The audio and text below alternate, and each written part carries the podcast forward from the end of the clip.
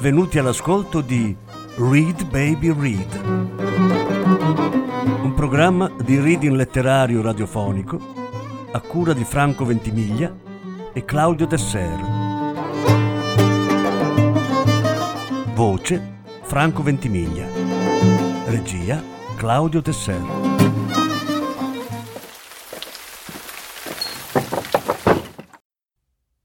Haruki Murakami Sonno Lettura in quattro parti Terza parte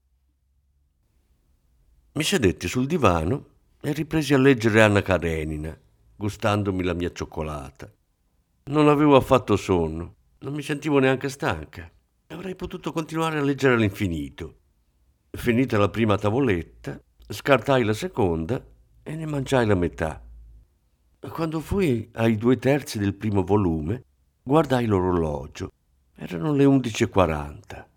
Le 11.40. Mio marito sarebbe arrivato tra poco. Chiusi in fretta il libro e andai in cucina. Riempii una pentola d'acqua, accesi il fuoco, poi affettai dei cipollotti e preparai tutto per cucinare un po' di soba. In attesa che l'acqua bollisse, misi a bagno delle alghe e preparai il brodo. Tirai fuori dal frigorifero del tofu da servire freddo, tagliato a cubetti.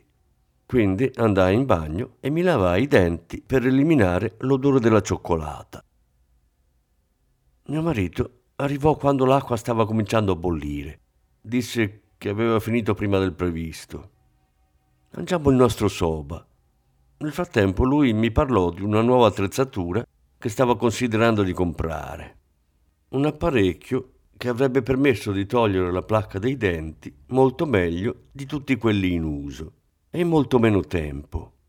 Il prezzo, come al solito, era molto elevato, ma l'avrebbe ammortizzato presto. Di recente erano molti pazienti che venivano solo per farsi pulire i denti. Tu che cosa ne pensi? mi chiese. Io non avevo nessuna voglia di pensare alla placca dei denti. Non volevo parlare di certi argomenti a tavola né ci volevo riflettere seriamente. La mia mente era ancora al concorso ippico ostacoli, altro che placca. Ma dovevo rispondere qualcosa. Mio marito mi aveva fatto una domanda molto seria. Chiesi quanto costasse quell'apparecchio e feci finta di soppesare la spesa. Se ne aveva bisogno, che lo comprasse, dissi poi. I soldi gli avremmo fatti bastare. Mica gli serviva per divertirsi. Già, rispose mio marito ripetendo quello che avevo detto io. Non lo compro per divertirmi. Poi continuò a mangiare il suo soba in silenzio. Fuori dalla finestra un grosso uccello cinguettava fermo sul ramo di un albero. Lo guardavo senza veramente vederlo. Non avevo sonno per niente. Com'era possibile? Mentre lavavo i piatti, mio marito si sedette sul divano a leggere il giornale. Non fece caso ad Anna Karenina, posato accanto a lui.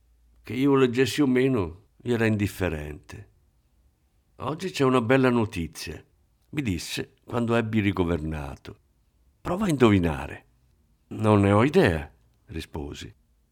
Il primo paziente del pomeriggio ha annullato l'appuntamento. Sono libero fino all'una e mezza. Così dicendo, sorrise. Ci pensai un po' su, ma non riuscivo a capire in cosa consistesse la bella notizia. Cosa significava? Mi resi conto che mi stava proponendo di fare l'amore solo quando lui si alzò e mi tirò verso il letto. Io però non ne avevo nessuna voglia. Non capivo che bisogno ci fosse di fare una cosa del genere.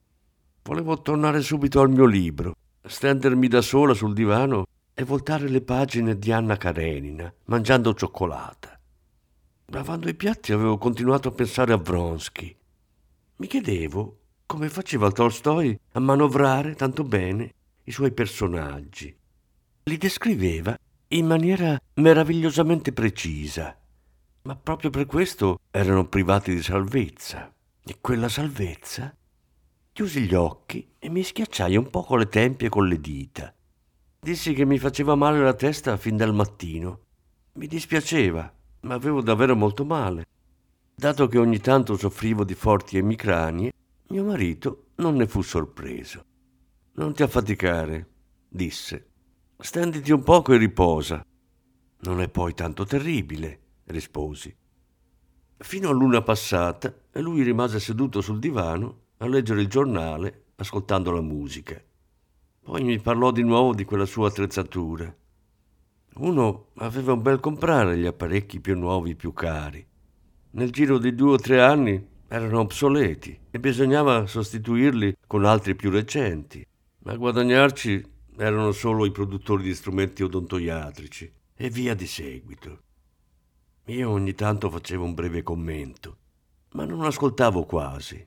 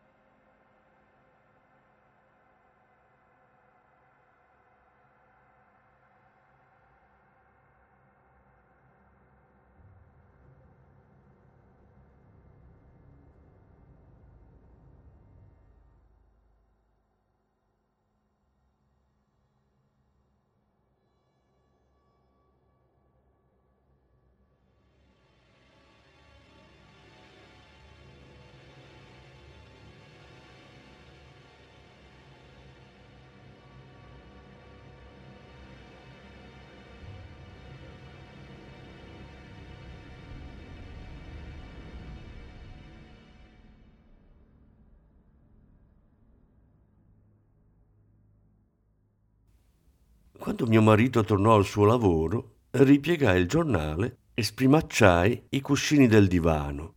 Poi mi appoggiai allo stipite della finestra e osservai la stanza. Come mai non avevo sonno? In altri tempi avevo passato la notte in bianco un sacco di volte, ma non ero mai rimasta sveglia per tutto quel tempo. Normalmente avrei dovuto addormentarmi già da un pezzo, o in ogni caso avere un sonno tremendo. Invece niente. La mia mente era vigile e lucida. Andai in cucina e bevi un caffè. Poi mi misi a riflettere sul da farsi. Ovviamente volevo continuare a leggere Anna Karenina, però volevo anche andare in piscina come al solito. Dopo lunghe esitazioni optai per la piscina. È difficile da spiegare, ma provavo il bisogno di fare dell'esercizio fisico e scacciare qualcosa dal mio corpo. Ma che cosa? Ci pensai un po' su. Di cosa mi dovevo liberare? Non lo sapevo. Eppure quel qualcosa era dentro di me, come una sorta di potenziale. Volevo dargli un nome, ma la parola giusta non mi veniva in mente. Non sono brava a trovare le parole. Probabilmente Tolstoi ne avrebbe trovata una perfetta. Ma ad ogni modo misi come sempre il costume da bagno nella borsa, presi la macchina e andai al centro sportivo. In piscina non c'era nessuno che conoscessi, solo un giovanotto e una donna di mezza età che stavano nuotando. Il bagnino controllava la superficie dell'acqua con aria annoiata. Mi cambiai, misi gli occhialini e nuotai per una mezz'ora come sempre, ma non mi bastava. Continuai per altri quindici minuti. Alla fine ce la misi tutta e feci due vasche a stile libero. Ero senza fiato, ma sentivo che mi restava ancora molta forza in corpo. Quando uscii dall'acqua, notai che la gente intorno mi guardava stupita. Poiché non erano ancora le tre, passai in banca e sbrigai quel che avevo da fare. Pensai anche di andare al supermercato e comprare qualcosa, ma rinunciai e tornai a casa. Ripresi a leggere Anna Karenina. Mangiai parte di quel che restava della cioccolata. Quando mio figlio tornò da scuola alle quattro, gli diedi del succo di frutta e della gelatina di frutta che avevo fatto io. Poi cominciai a preparare la cena. Prima di tutto tirai fuori la carne da scongelare e tagliai la verdura da fare in padella. Quindi preparai del brodo di miso e feci bollire il riso. Lavoravo molto rapidamente, in maniera meccanica. Finito il tutto, ripresi la mia lettura. Nessuna sonnolenza. Verso le dieci andai a dormire insieme a mio marito. Io feci solo finta. Lui invece si addormentò subito.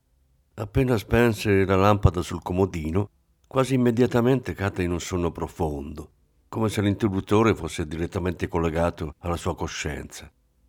Che cosa meravigliosa, pensai. Sono rare le persone così. Probabilmente sono molto più numerosi gli infelici che soffrono di insonnia. Mio padre era uno di loro si lamentava sempre perché non solo aveva difficoltà a prendere sonno, ma bastava il minimo rumore a svegliarlo. Mio marito è molto diverso. Una volta che si è addormentato potrebbe cascare il mondo. Lui non si sveglia fino al mattino. Poco dopo averlo sposato cominciai a trovare la cosa strana e provai in tanti modi a fargli aprire gli occhi. Gli spruzzai dell'acqua sul viso con uno spruzzino e gli strofinai il naso con una spazzola. Niente da fare. Se insistevo, alla fine bofonchiava qualcosa con voce irritata, tutto lì. Non sogna neanche, o perlomeno non si ricorda se ha sognato o no. Non ha mai avuto dei momenti di paralisi. Semplicemente dorme, come una tartaruga sepolta nel fango. Che cosa meravigliosa.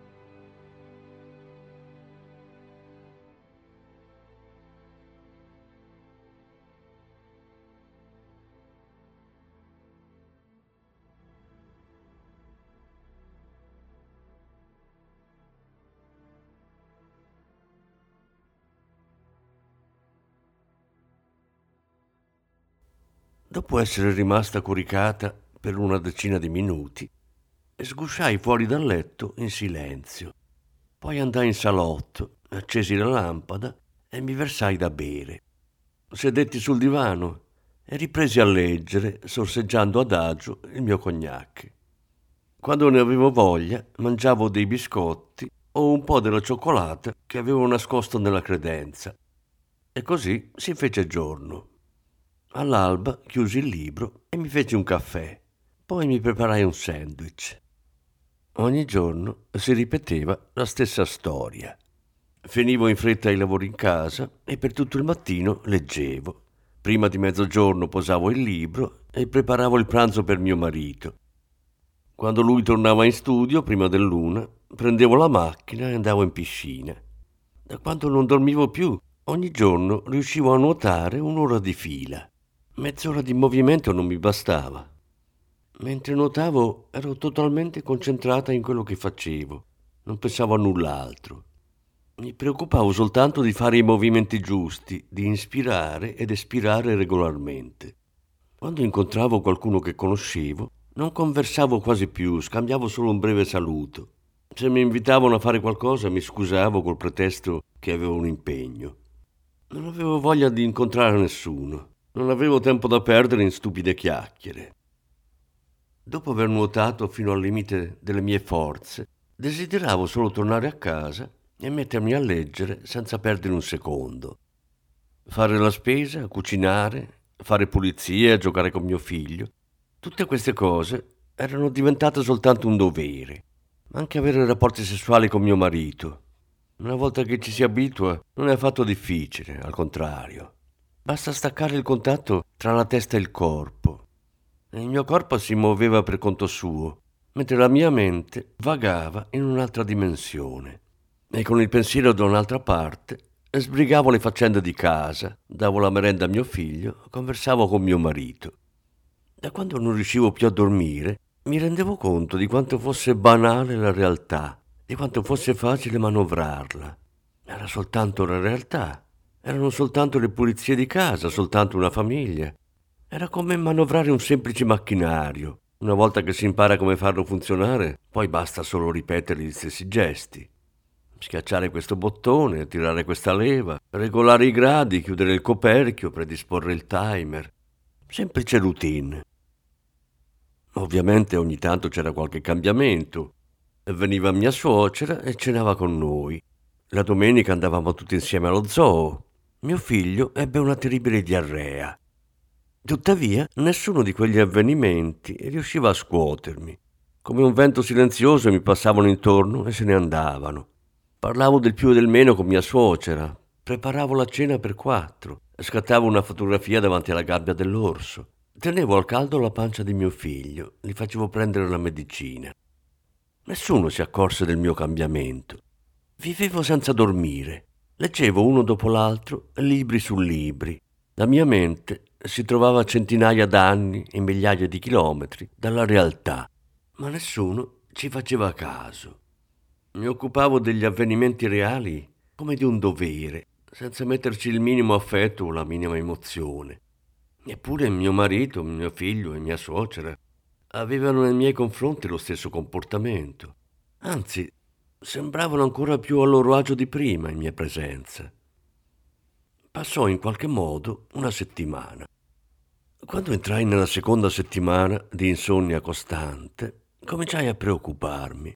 Non era normale, dovevo ammetterlo. La gente deve dormire. Non esistono persone che possono farne a meno. Una volta avevo letto da qualche parte di una tortura che consisteva nel non far dormire una persona. La praticavano i nazisti. Chiudevano uno in uno stanzino, poi per impedirgli di dormire gli tenevano aperti gli occhi, lo illuminavano costantemente, lo assordavano con rumori fortissimi. In questo modo il poveraccio impazziva e alla fine moriva. Non mi ricordavo quanto tempo ci volesse perché si manifestassero i primi segni di pazzia. Due o tre giorni probabilmente. Io invece non dormivo da una settimana. Era comunque troppo. Eppure fisicamente non mi ero indebolita. Anzi, ero più in forma che mai. Un giorno, dopo aver fatto la doccia, mi misi nuda davanti allo specchio. Mi stupii di scoprire che il mio corpo sembrava scoppiare di vitalità mi controllai tutta dalla testa ai piedi, ma non trovai un'oncia di grasso, non una sola ruga. Cambiata, evidentemente, rispetto a quando ero ragazza. Eppure la mia pelle era molto più luminosa e tesa di un tempo. Mi pizzicai con le dita la pancia per controllare. Era dura come il marmo, meravigliosamente soda.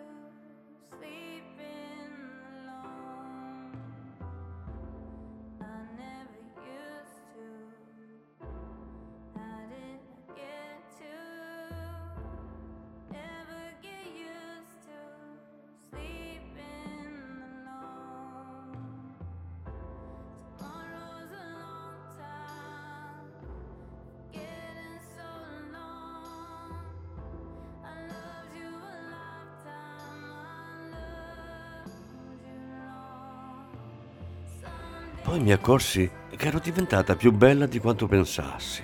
Sembravo incredibilmente giovane. Potevo passare per una 24enne. La mia pelle era morbida, gli occhi splendevano, le mie labbra poi erano piene. L'incavo delle guance sotto gli zigomi, la parte di me che detestavo di più, non si vedeva quasi più. Mi accovacciai davanti allo specchio e per mezz'ora rimasi a contemplare la mia faccia provai a guardarmi da varie angolazioni, in maniera oggettiva. Non mi ero sbagliata, ero davvero diventata più bella. Che cosa mi succedeva, insomma? considerai la possibilità di consultare un dottore, magari il medico di famiglia che mi seguiva da quando ero piccola. Ma che atteggiamento avrebbe preso ascoltando il mio racconto? Più ci pensavo, più mi sentivo in ansia. Avrebbe veramente creduto a quello che gli dicevo. Se gli spiegavo che non dormivo da una settimana, prima di tutto avrebbe dubitato delle mie facoltà mentali, oppure semplicemente mi diagnosticava un'insonnia nevrotica, o magari mi avrebbe creduto, mandandomi poi in un grande ospedale per farmi fare delle analisi. E poi cosa sarebbe successo? Mi avrebbero chiusa lì dentro, portata da un reparto all'altro, sperimentato su di me varie terapie. Mi avrebbero fatto un encefalogramma e un elettrocardiogramma l'analisi delle urine e del sangue, test psicologici e chissà cos'altro. Non lo avrei sopportato. Io volevo leggere tranquilla i miei libri, nuotare un'ora esatta ogni giorno e soprattutto essere libera. Era tutto quello che desideravo. Perché dovevo farmi ricoverare? E in ogni caso, che cosa avrebbero capito quelli lì? Mi avrebbero soltanto fatto un sacco di analisi per imbastire un sacco di teorie. Non volevo essere rinchiusa in un posto del genere. Un pomeriggio andai in biblioteca e lessi un libro sul sonno. Ce n'erano pochi e poco interessanti. Tutti dicevano una cosa sola: il sonno è riposo. È come spegnere il motore di una macchina. Se si fa funzionare un motore senza sosta, prima o poi si rompe. Un motore in funzione produce necessariamente calore e il calore, accumulato, logora il motore stesso. Se lo si fa riposare è dunque per dar sfogo al calore, per farlo raffreddare. Dormire equivale dunque a spegnere il motore. Nel caso degli esseri umani è un riposo fisico e al tempo stesso mentale. La gente fa riposare i muscoli sdraiandosi e chiudendo gli occhi stacca mentalmente. Ciò nonostante i pensieri in eccesso si scaricano sotto forma di sogni. In un libro c'era qualcosa di interessante.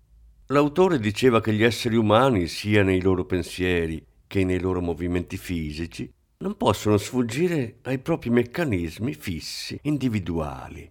Senza rendersene conto, costruiscono a poco a poco delle routine fisiche e mentali e queste, una volta costruite, restano non spariscono se non in circostanze eccezionali.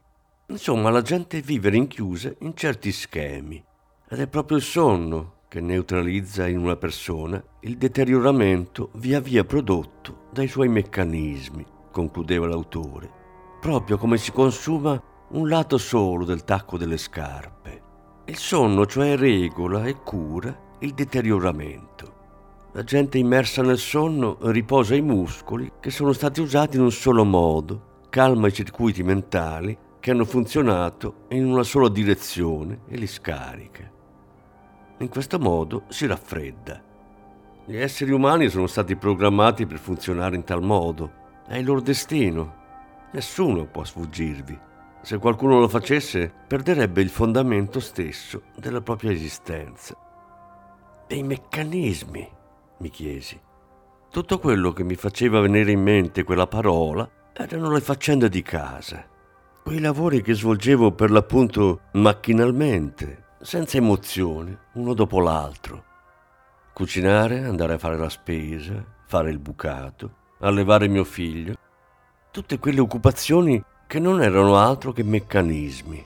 Avrei potuto svolgerle ad occhi chiusi. Si spingevano dei bottoni, si tiravano delle leve, in questo modo la realtà scorreva in avanti veloce, movimenti sempre uguali, semplice routine, nella quale mi consumavo proprio come si consuma il tacco delle scarpe e per compensare questo logoramento ogni giorno avevo bisogno di dormire. Ma era proprio così. Rilessi quel passaggio con attenzione. Poi annuii. Sì, probabilmente era così. Cos'era allora la mia vita?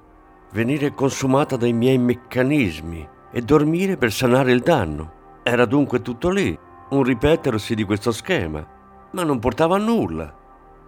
Seduta al tavolo della biblioteca, scossi la testa. Io non avevo affatto bisogno di sonno, mi dissi. Poco mi importava se diventavo pazza, se per il fatto di non dormire perdevo il fondamento della mia esistenza. Tanto per cominciare, non volevo essere consumata dai miei meccanismi. Inoltre, se il sonno doveva visitarmi regolarmente per compensare un logoramento, ne facevo volentieri a meno. Non ne avevo bisogno. Se fisicamente non potevo evitare di deteriorarmi, il mio spirito era soltanto mio, l'avrei tenuto per me, non l'avrei dato a nessuno, non desideravo nessuna cura, non avrei dormito. Presa quella decisione, uscii dalla biblioteca. Fu così che il fatto di non dormire smise di spaventarmi. Non c'era nulla di cui avere paura.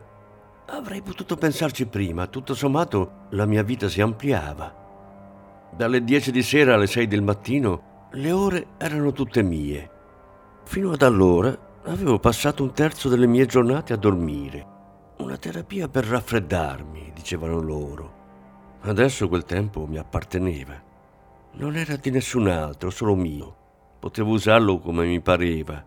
Nessuno mi veniva a disturbare, nessuno mi domandava niente.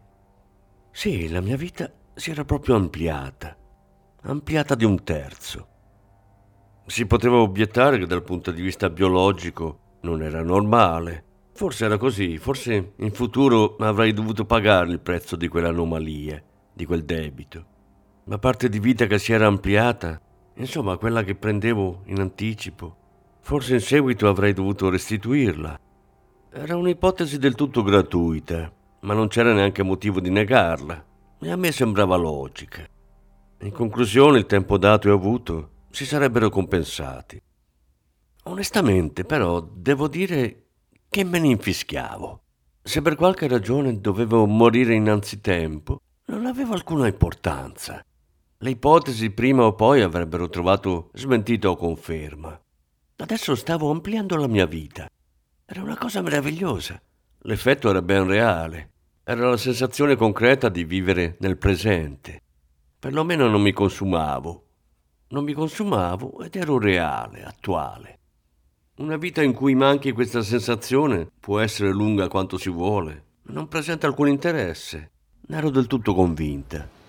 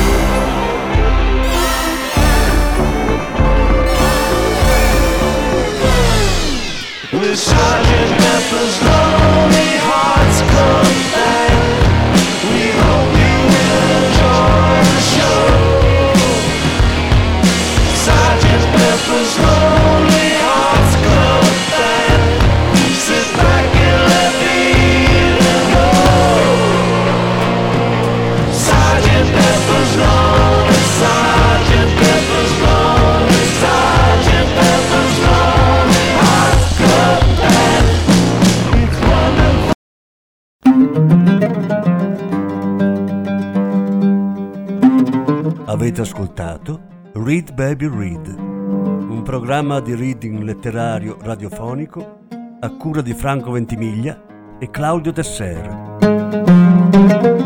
Grazie per l'ascolto, alla prossima settimana. La quarta parte della lettura sarà trasmessa la prossima settimana.